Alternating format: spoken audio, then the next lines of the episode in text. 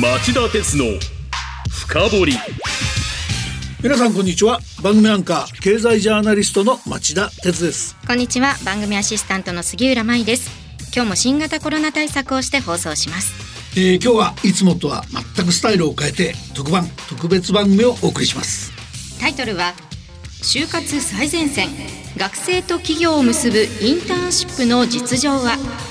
昨年一番人気に輝いた NTT ドコモに就活生が聞く。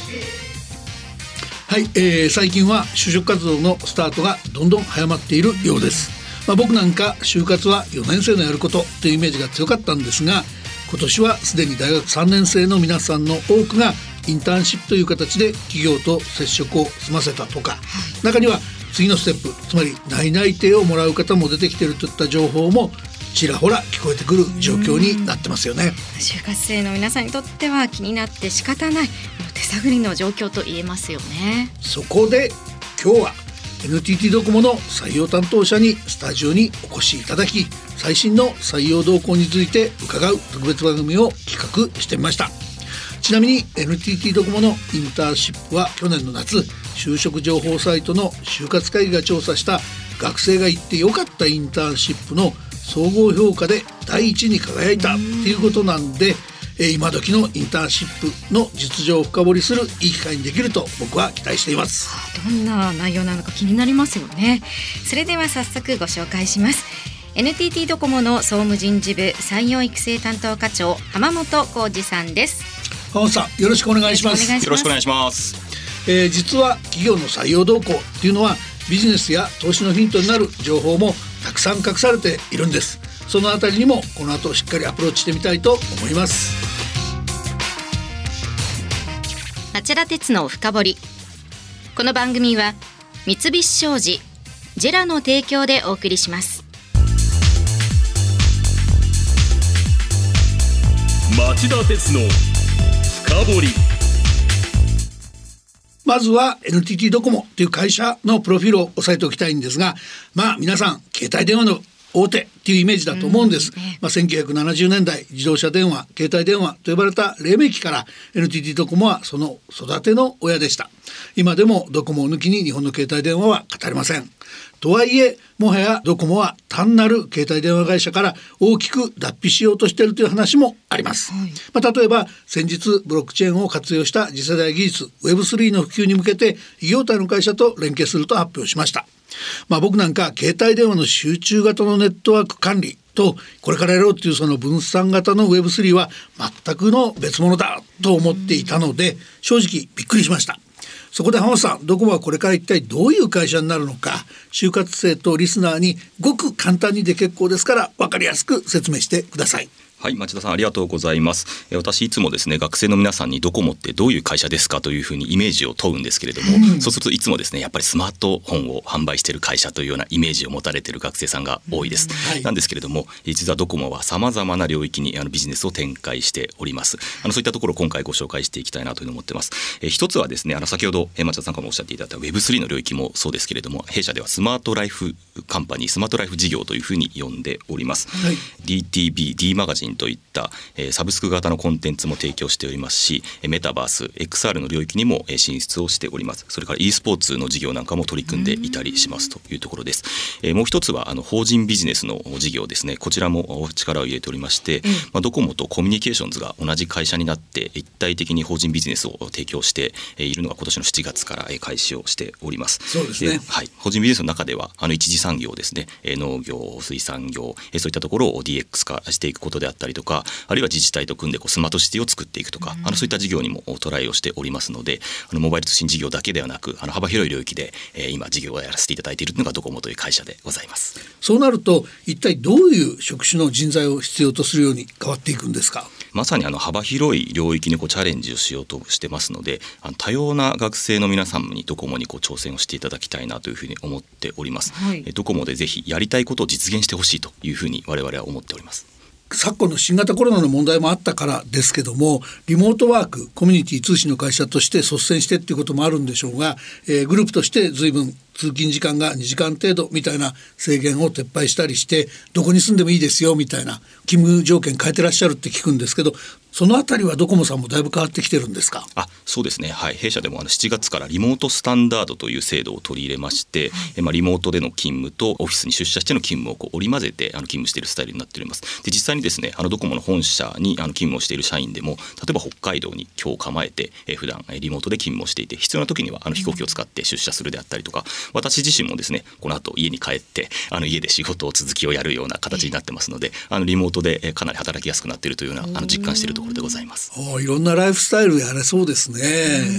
さあお知らせの後は NTT ドコモが求める人物像などより深くお伺いします。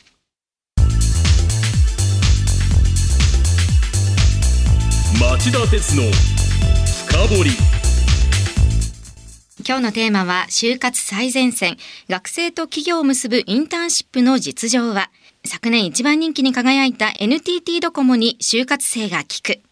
NTT ドコモの総務人事部採用育成担当課長浜本浩二さんをゲストにお迎えしてお送りしています。はいあの浜本さん実はこの番組のスタッフにはですね今就活中の大学3年生がいまして、えー、NTT ドコモの採用担当の方がいらっしゃると聞いて伺いたいことがいっぱいあると待ち構えていたんです、まあ、就活生代表としていろいろ質問させてもらえればありがたいと思います。羽深美奈野です。よろしくお願いいたします早速あのお伺いしたいんですがあの先ほど多様な学生を求めていらっしゃるということだったんですけれど具体的にその多様な学生具体的にどういう人物像なのかなっていうお伺いしたいです。はい、あのドコモがですね、あの採用するにあたってあの学生さんにこう出しているメッセージというものが一つあります。これがですね、ドコモで踏み切れというメッセージを出しております。うん、あのドコモの多様なアセットを使ってぜひ学生の皆さんが叶えたい夢をあのドコモというフィールドで叶えていただきたいなというふうに思ってます。で、それにあたってですね、ドコモが求める人材像というのは挑戦心と行動力この2つを、え規定しております。挑戦心というのはやっぱりあのやりたいことですね、学生さんのウィルを大事にして自分がこう何を将来叶えたいのか社会にどういうインパクトを与えたいのかというところを大事にしております。で行動力というのはそれをこう実現するために一歩踏み出す能力何かやってみようというようなそんなところを大事にしているところでございます。ドコモさんに入りたいという気持ちよりも前段階に自分がこうしたいっていう意思があった方がいいということですか？そうですね。あのドコモに入りたいと思っていただくのはもちろん嬉しいんですけれども、まあ、その前段階として世の中にどういったことを起こしたいかとか自分がこう社会で働いたことによって世の中のどういった方のどういったところの負を解消したいのか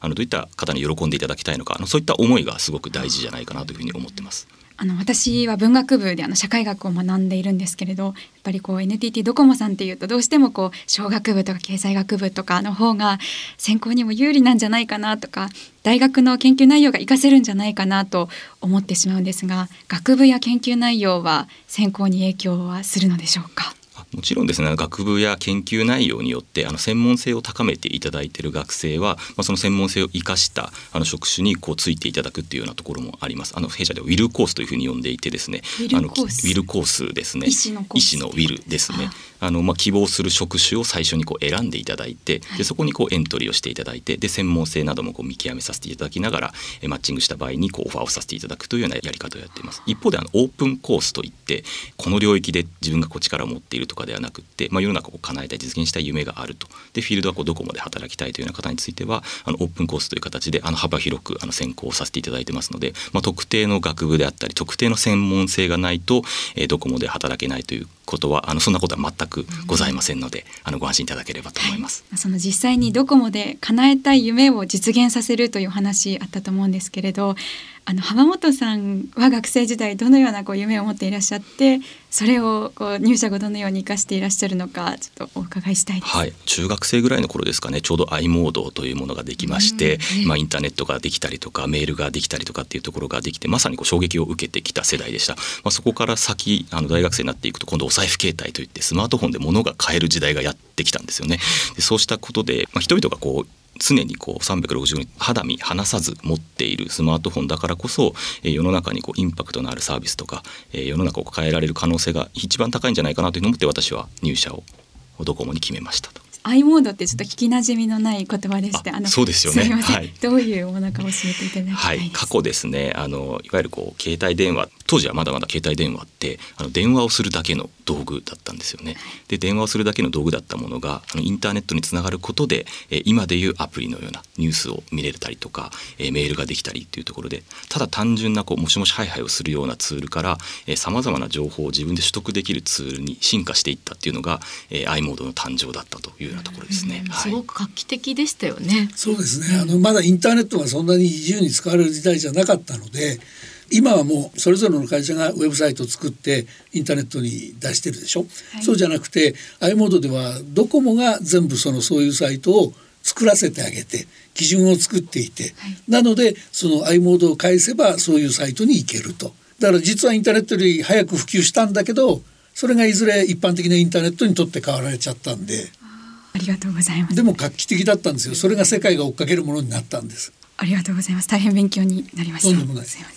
インターンシップ中にはどのような点にご注目されていらっしゃるのでしょうか？まずはあのインターンシップにお越しいただく時の選考でどういう点を見ているのかというところからお話しした方がいいかなというふうに思いましたが、はい、あの私たちはですねエントリーシートの段階であの私はただものではないなぜならばというようなエントリーシートを出していただいております。あの学生の皆さんがあの学生時代に一番力を入れてきたことですね。でそれによってこう出してきた実績であの自分ならでオリジナリティで私は人の人と違ってこんなことができるんだというところをぜひアピールしてほしいなというふうに思っていてそれを見た上での個性であったりとかそれを実現するためのプロセスでどんな頑張りをしてきたのかとかそういったところをあの拝見させていただいております。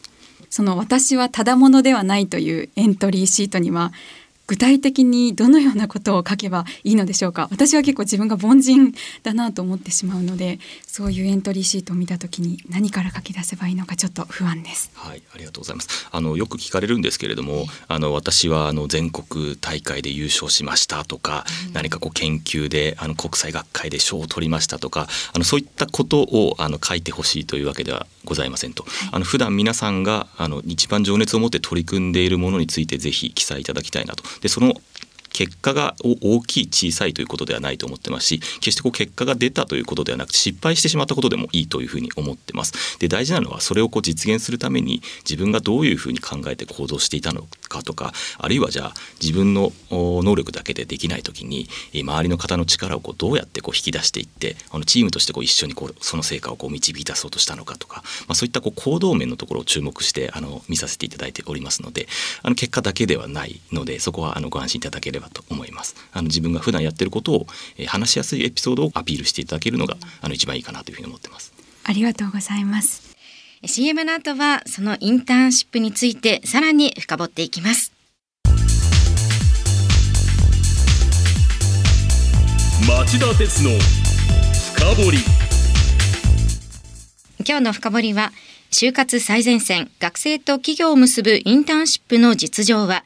昨年一番人気に輝いた NTT ドコモに就活生が聞くと題して NTT ドコモの総務人事部採用育成担当課長浜本浩二さんをゲストにお迎えしてお送りしています。就活生代表として大学生の羽深美奈さんも交えて4人でお送りしております。それでは引き続きインターンシップについてですね、羽さんお願いします。よろしくお願いいたします。NTT ドコモさんのインターンシップは去年一番人気に輝いたとお聞きしました。NTT ドコモさんご自身が考えていらっしゃるその一番人気の理由をお伺いしたいです。我々ドコモのインターンシップに参加していただく価値は大きく分けて3つあるというふうに考えています。一つはですね国内最大規模のマーケットでビジネスを立案できるというこういった体験ができることだと思ってます。で2つ目はあの第一線で活躍する社員が全力でサポートするというところでございます。で3つ目はあの少数生の選ばれし学生の皆さん同士の交流ができるというところかなと思ってます。で私個人的にはこの2つ目ですねあの第一線の社員が全力でサポートするっていうところはあのかなりこだわってやっております。おっしゃる通り4日間とか2週間とかとかあの長期の期間になるんですけれども、えー、現場で活躍している社員あの実際にこうビジネスを今やっている社員をアサインして、えー、協力してもらって学生にこう真剣に向き合ってもらうように、えー、やっておりますし、まあ、それがあのしっかりと熱量としてあの学生の皆さんに伝わっていくんじゃないかなというふうに思ってます。実際にはどのようなインターンシップをされているのでしょうか？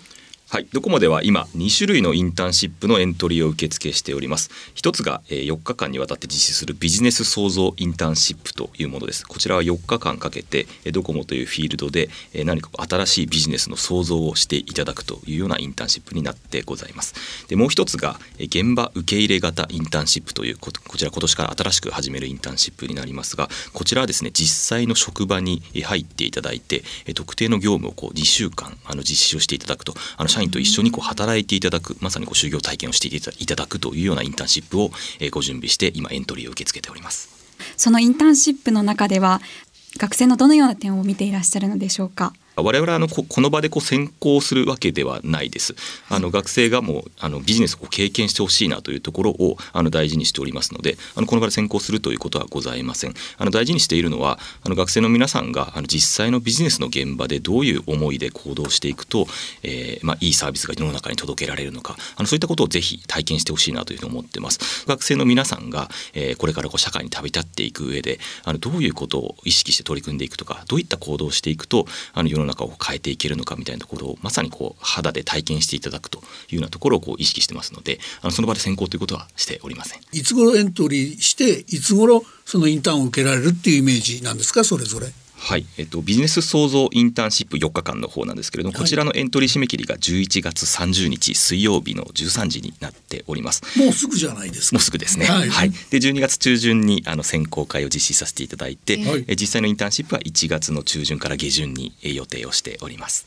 もう一つのあの現場受け入れ型インターンシップなんですけれども、はい。こちらは12月の14日の水曜日が、えー受付の締め切りになっております。約50のポストを準備して、えーエントリーを受付しておりますのであの申し込みいただいた方は1月上旬からあの選考会を実施させていただいてあの実際にインターンシップ参加いただくのはえー2月の6日から2週間ですね予定をしております。50人ってことじゃないんですよね。あ50人ということではないです。複数の方が受けられるんですね。4日間の方は何人ぐらい受けられるんですはい、か。4日間の方はですねえー1ターム30名で、えーかける3タームございますので、まあ、約100名の方にご参加いただけます、はい、対象は大学3年生ですか？大学3年生を、はい、対象に実施しております。インターンの競争倍率はどれくらいなんでしょうか？はい、実はあの夏にですね同じようなビジネス創造のインターンシップを開催しました。その時はあの300人ほどの学生に参加をいただいたんですけれどもあの実はエントリーいただいた学生さんはですね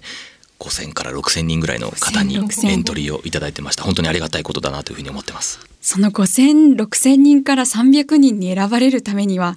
何が必要ですか？やっぱり個性を大事にしてほしいですね、えー私はただものではないというところをあのぜひアピールしてほしいなというふうに思いますすごいですね。この300人に選ばれた人たちと会ってみたいです。どんな、本当にすごいですね。相相当優秀なんだろうなっていう。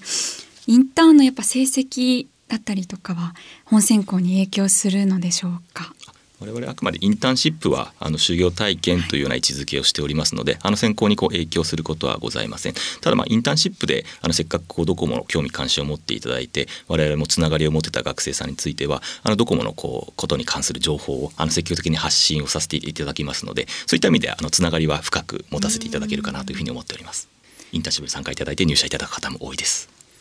じゃあやっぱり入りたいどこも希望の人は受けておくに越したことはないねあ。そうですね、まあ、どこもこう深く知っていただくきっかけにもなると思いますのであのぜひエントリーしていただけると嬉しいですねもし落ちてしまっても本選考には影響はああまり全ないです。く影響はないですそうなんですね。自己分析や企業研究が大事ということを就活ではよく聞くのですが、その人事の方から見て企業研究ができている学生というのはどのような学生でしょうか？そうですね。あのドコモで言いますと、まあ、ドコモでこう多様なフィールドがあります、まあ、金融決済領域だったりとかエンタメの領域だったりとか、まあ、まあ通信ビジネスの領域もそうですし法人の領域もありますと、まあ、そのどこかの領域であのどんなことを叶えたいのかっていうところをあの具体的にあの夢をこう話していただける方についてはあの企業の研究というか、まあ、ドコモの研究もしっかりとしていただいているなというふうにあの印象を持つことが多いですね。そのさっきのインターンですけどやってる場所実際に受けられる場所ってのは東京なんですか？4日間のビジネス創造インターンシップについては完全フルリモートで実施をしますので、あのまあ、どこの全国どこにいても学生さん受けていただくことができます。はいはい、で2週間の現場受け入れ型インターンシップについてはあの一部あの出社も織り交ぜて、まあ、実際のオフィスもこう体験していただきながら実施をするんですけれどもただあの東京近辺にいないとダメということはございませんのであの全国どこからでもエントリーいただくことが可能です。うんえっと、ドコモというとやっぱり先ほども申し上げた通りスマートフォン通信事業のイメージが強いんですけれどもあのインターンシップにご参加いただければあのそのイメージをガラッと変えさせていただく自信はございますあのスマートライフ領域であったりとか法人ビジネスでこんなにも多様なチャレンジをしている変化をしてチャレンジをしているような会社だというところがあの十分にご体験いただけるプログラムになっているかなというふうに思いますのであの学生のイメージはこうガラッと変わるんじゃないかなというふうに思っております。まあそうは言っても IT だ DX だみたいなものを語らずにこれから自分の人生かけて就職どうすんだって考えられないからそういう意味ではかなり意味がありそうですよね。そうですね。あの漠然としたこう IT DX みたいなものをこうまあそれをこう使って何かこうやりたいというような学生さんいらっしゃると思うんですけれども、ドコモがじゃなぜそれにこう取り組んでいくのかというところで言うと、えー、まあドコモの強みとしてやっぱりさまざまなアセットを持っているというところが一つ強みかなというふうに思っております。あの通信事業をやってきたからこその、えー、まあお客様がたくさんいらっしゃると。あの D ポイントクラブというあの D ポイントの会員様でいうと9000万人を超える方が顧客としていらっしゃいますと。まあそれからからいろんなサービスを提供していることによってどんなサービスをどんな方が使うのが好きなのかみたいなところも情報として持ち合わせておりますしあの D ポイント D 払いという金融決済領域の取り組みをしていることによって、はい、じゃあ決済ですよね。最後購買する時にじゃあどんな方がどんな商品をいつ買ってるんだみたいなそういった情報もあの全て自社で持っていることになります。なのでそういったデータを活用できるからこそ新しいビジネスお客様が新しく求めていることをあのドコモだからこそ分かるものをこうこれから作ってお届けどんどんどんどんしていきたいというようなことになっております。いやまさにそういうとこですよね。あの実はもう何年か前に辞めちゃったんですけど以前僕は銀行の社外取締役をやってたことがあってでやっぱりその通信と金融の融合っていうのも凄まじい勢いで始まっているのででブロックチェーン使ってねあのデジタル通貨とか仮想通貨とかいったところに入っていくとすればやっぱりその部分も相当視野に入れていろんなことを考えてらっしゃるんだなっていう印象で見てたんですけど。はい、まさに先日発表させていただきましたがあの今後5から6年で、まあ、5 6千億程度の Web3 に関する投資をするというふうにあのどこも発表させていただきましたがじゃあその投資ができるというのもあのモバイル通信事業であのしっかりとしたビジネスをこう実践しているからこそ、まあ、安定したこう財務基盤というものもございますしその財務基盤があるからこそ新たなチャレンジにどんどんできるというのもあのドコモの強みなのかなというふうに思ってございます。なるほどどうぞありがとうございます。あの率直な疑問なんですけれどあの私今までインターンシップは対面でしか経験をしたことがなくて先ほどフルリモートでの4日間のインターンシップということだったんですけれど人事の方から見てリモートの時と対面の時と何か違いはありますか？もちろん我々もあの対面であの学生の皆様とコミュニケーションを取りながら、えー、やるというのはあのやりたいなというふうに思ってますが、まあ、昨今の事情からまあフルリモートでやらせていただいてますし、まあ、先ほど話にもあったあの地方からの方もたくさん参加していただきたいので、あのリモートという形でやってございますので、まあ、誰でもこう参加できるという意味ではリモートすごくいいのかなというふうに思ってますしあとはリモートだからといってあの関係性が薄くなるということはないかなというふうに思っております。我々のインターンシップをやるとですね必ずチームにあの現場の第一線で活躍している社員が1人つくことになりますのであのメンターと呼んでるんですけれどもあのメンターがかなりこう密にコミュニケーションを取らせていただきますのであのリモートだからといってあのドコモのことがなかなかわからないというようなことはないかなというふうに思います。就職活動をしている3年生に向けてメッセージをいただきたいです。ぜひですね大いに悩んでえー、大いに考えてみてほしいなというふうに思います。あの皆さんがこう働いていく社会って、まあ、過去からも違いますし、まあ、これから世の中どういうふうになっていくのかって実はこう誰にもわからないような状況になるんですけれども、まあ、そんなこう変化に富んだ時代をどう楽しく自分らしく生きていけるかそのためにはじゃあどういう会社で働くのが自分が一番合ってるのかというところをあのぜひ大事にして、いろいろと考えていただきたいなというふうに思ってますし、まあ、それがこうドコモという選択肢が一つ入ってくれれば私は嬉しいんですけれども、えー、あくまでそれがドコモでなくてもいいというふうに思っていてあのインターンシップに参加していただいた学生があのドコモ以外が自分が輝けるところだというのを気づいていただけたらそれはそれでであの私は幸せかなというふうに思いますので、えー、3年生学生の皆様をあの心から応援してあの一緒にこう頑張って活動していきたいなというふうに思ってございます。ありがとうございます。今日は就活生の皆さん大いに参考になったのではないでしょうか。山本さん今日は貴重なお話どうもありがとうございました。ぜひまた来てください。はいありがとうございます。よろしくお願いします。この時間は NTT ドコモの総務人事部採用育成担当課長浜本浩二さんをゲストにお迎えしてお送りしました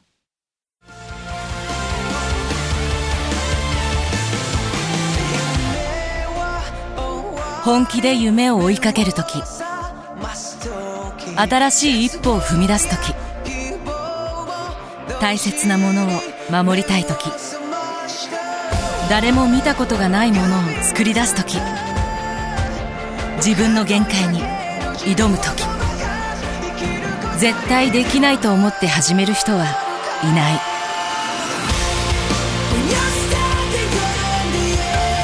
絶対なんて誰が決めた？CO2 が出ない日を作る。ジェラはゼロエミッション火力と再生可能エネルギーで2050年 CO2 排出ゼロに挑戦します。発電の常識を変えてみせる。JERA 町田鉄の深掘りこの番組は三菱商事ジェラの提供でお送りしました。さて町田鉄の深掘りそろそろお別れの時間です。今日はインターンシップについてお伺いしましたが詳しい締め切りの情報をお伝えしておきます。NTT ドコモのインターンシップ4日間のビジネス創造インターンシップの締め切りが11月30日水曜日の13時まで。そして2週間の現場受け入れ型インターンシップの締め切りは12月14日水曜日13時までとなっております。詳しくは NTT ドコモ採用ホームページをご覧ください。はい、えー本編聞いていただいた、えーリスナーの方は理解できたと思いますが、えーこの NTT ドコモのインターンシップなんかその通信がいろんな産業と融合していく時代これから自分の仕事を決めようっていう人にとっては相当刺激的なインターンシップをやってんだなっていう印象を僕は受けました。まあ僕が受けてみたいぐらいだなと思いました